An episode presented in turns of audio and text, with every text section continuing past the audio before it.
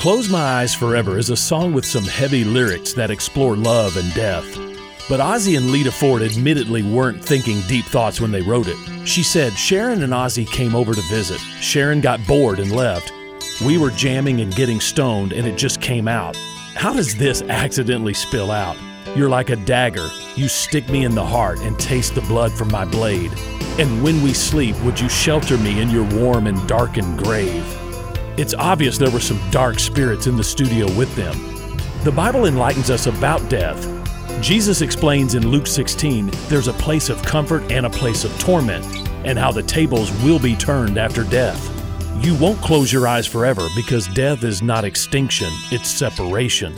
Jesus alone holds the keys to death, but if you don't listen to what God has said, you won't be convinced even if someone rises from the dead.